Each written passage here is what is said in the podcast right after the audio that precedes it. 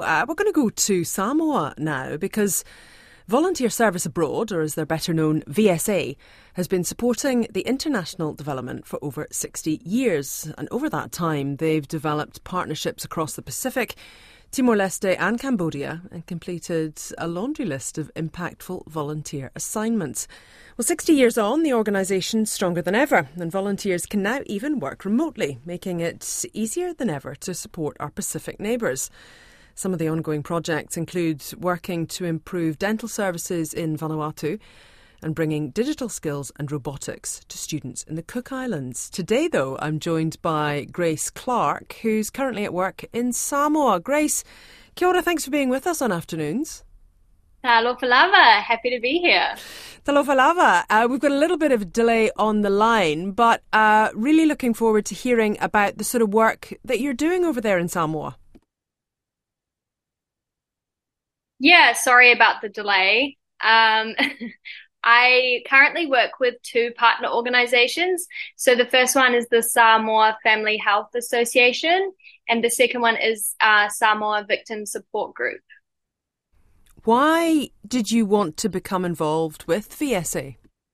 Uh, I think for me, I studied global studies and politics at the University of Otago, and I had a few friends who'd done VSA in the past, and I really want to work in international development or community development. So it was really right up my alley to do something like this.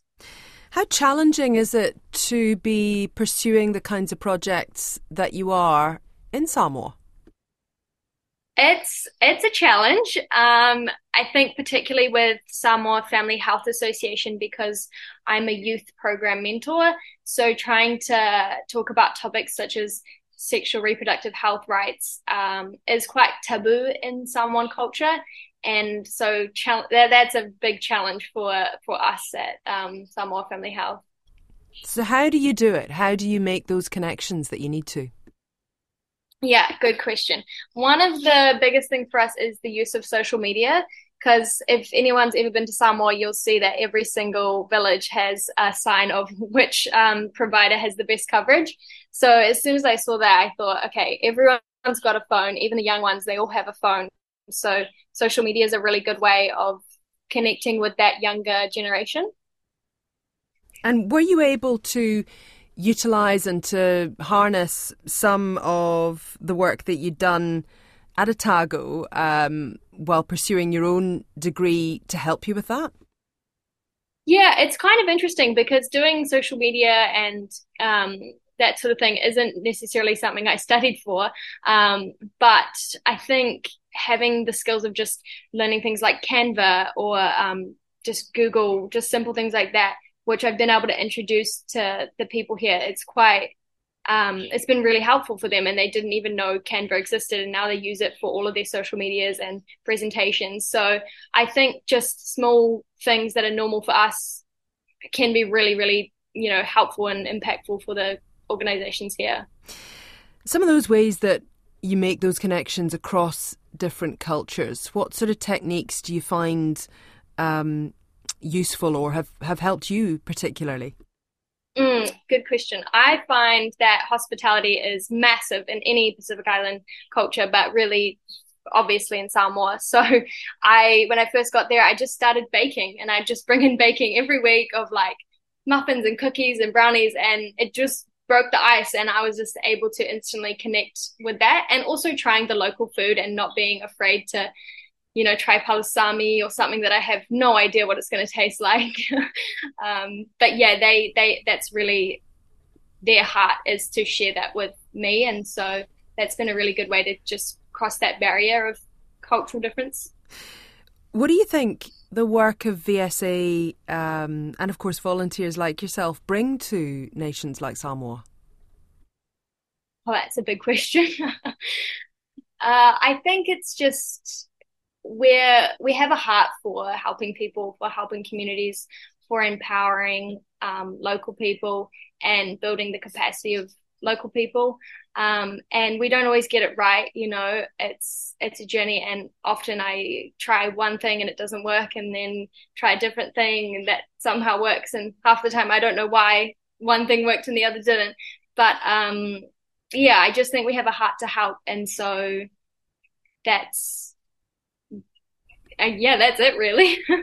yeah, how is it that VSA identifies what sorts of projects will help? What you know, what kinds of things will have the biggest impact?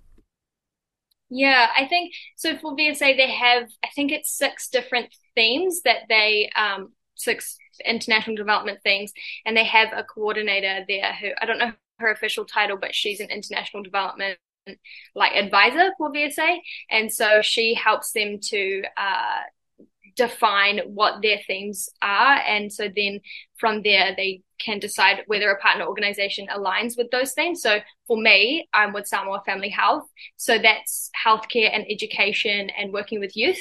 Those are the different um, kind of focus areas, and that would be under the um, bigger theme of health. How long are you over there for? And how do you? Oh, sorry, you're of, just cutting out. Oh, hopefully the line's going to hold up for the rest of the conversation. Um, how long are you there for, uh, Grace? And and also, are you able to? How do you kind of integrate yourself into a community so that you know you're able to to get the most out of it, but also to you know not feel completely isolated? Yeah, that's a really good question. So I arrived in February this year, and I'm leaving November. So just around eight months is my time here.